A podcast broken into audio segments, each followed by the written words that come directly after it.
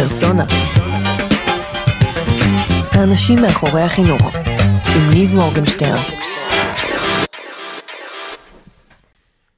Hi everyone, this is Niv Morgenstern and you're listening to Persona Podcast. This is one of our 8-episode special that we recorded at the Israel Education Summit in the 4th and the 5th in June 2019 with edtech leaders from around the world. This talk is with Matthew Johnson, an attorney at Cooley LLP.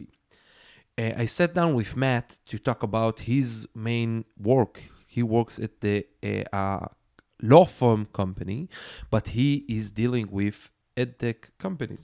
So we talked about the legal challenges mostly in the USA and the European in K-12, and how does an early stage edtech startup should deal with those challenges.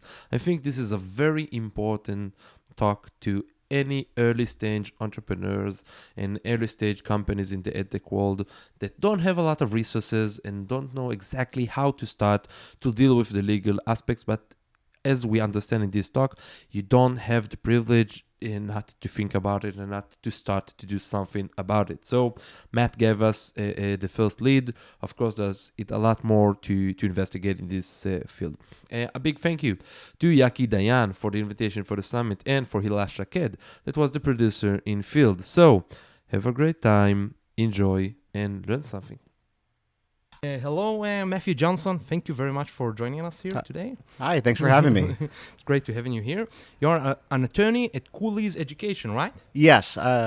So I'm an attorney at Cooley LLP, which is a law firm headquartered in Silicon Valley. We have 15 offices around the world in the U.S., China, and Europe. Okay. And I am in their education and ed tech group. What does it mean?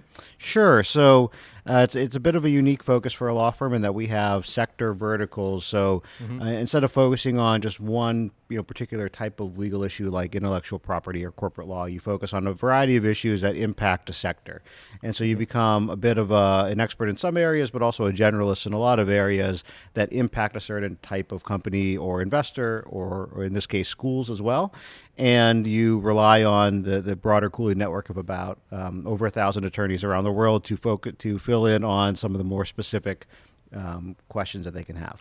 What are the main challenges that you see in the edtech industry according to the law firm from point of view? Yeah, so from a legal perspective, the biggest challenge is it can vary a bit depending on where they are at. So we see, particularly in Europe and in the U.S., probably the number one legal issue that a lot of them deal with, particularly companies that are working in the K-12 and early childhood space, is privacy. Data privacy is a critical, important issue under GDPR, under U.S. laws that are still developing but going along the same track.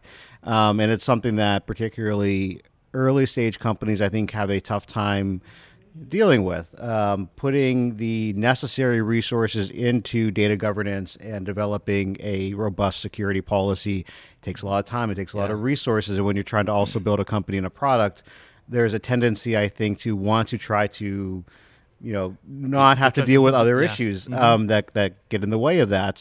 But this, really is not a field or a space where you're able to do that. So. Mm-hmm.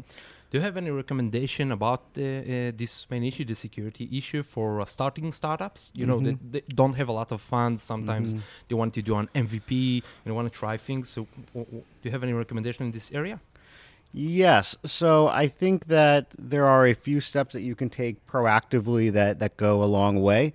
The most I think important concept is building in what's called privacy by design from an early stage, which means if you're thinking about the privacy features and you're cognizant of the of the standards you need to meet, it is much easier to build that in from the front end than it is to later on have to go back and re-engineer it for that. So if you're ultimately trying to reduce the burden, actually taking it seriously from an early stage does do that. So you say to think about it all the time. And right. Build it into the product itself. This concept of privacy and how you're treating data and using data and, thinking, critically about what data you're collecting even.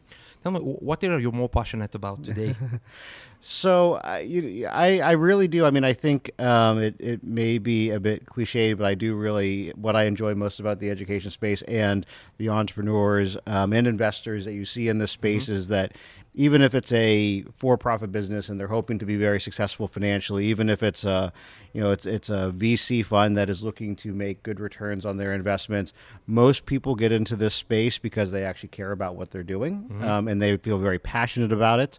And in fact, you know, because we represent a lot of early stage companies, you know, we're typically in a position of trying to assess, and not too differently from a VC, where we think they're going to go because, you know, they can't afford big legal bills. They're not really going to pay our bills to be able to do a lot of sophisticated legal work. And so you're also taking a chance on them. Yeah. And one, doing that with companies that you really feel that you can get behind what they're doing, it makes that easier. I also think that this is a space that if you don't have a passion for it, both a passion and a knowledge of the sector, so former educator, former administrators, it's not that likely that you're going to be successful. I think both from just a mental perspective of, you know, it's a tough sector to build into, as well as knowing the issues that you're trying to solve for, not having that passion and that, you know, really strong conviction in what you are doing, you know, that's just important to succeed. Yeah. Okay. Thank you very much. And with a couple of last questions. Sure. What brings you to Israel? So I am here because I'm presenting at the Israel Education Summit, and you know we do believe that we are developing a global practice, and Israel is a fascinating you know market in both education and in you know emerging companies generally, right? So you hear very much about Startup Nation, and spending some time here, you do get a sense of this you know entrepreneurial spirit that is on a per capita basis, I think maybe unrivaled anywhere else. And you have a lot of really fascinating companies that are doing a lot of things. And what is interesting, I think, from our perspective is while there is all this innovation going on here, ultimately companies that are here have to look globally, right? That the local market is relatively pretty small. And so you have to look globally. And so we do work with a lot of Israeli companies that are looking to operate in the US or in Europe and elsewhere. Did you notice something unique or special in the Israeli ecosystem, the EdTech ecosystem and community here?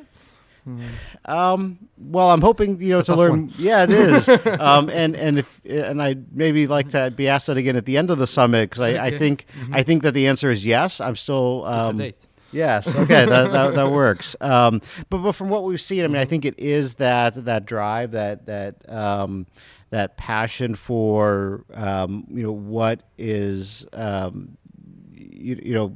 this passion that a lot of the younger people here have, and the confidence that they have to go out and really start their own thing, and the importance that is placed on education, I think, is a very unique combination. Right. Great. Last question. Do you have, you know, a lot of our listeners and viewers are early stage entrepreneurs, some of them in the stage even of an idea. Do you have any recommendation for them to what you think about for starters, what to do, what you look for in the future? Yeah. So I think, you know, a few things are, you know, one, make sure that you do know your market, make sure you know what the problem is that you're solving for. And make sure that you do develop that product market fit. That's something you don't often, that you see maybe lacking a bit in the ed tech space generally, although I think it's getting better. Think about what your business model is and obviously what is your path to profitability. It's a good thing to be able to do a worthwhile mission, but if you can't be successful in doing it, it's going to be a challenge to continue to do that. And then, you know, just, you know, I am a lawyer, so I, on the legal side, I will also say, don't disregard the details. It may be easy to do that, but there are a lot of simple steps that you can do, both from just a formation perspective, making sure that you and your co-founders are taking the right steps to protect yourselves personally, protect the company.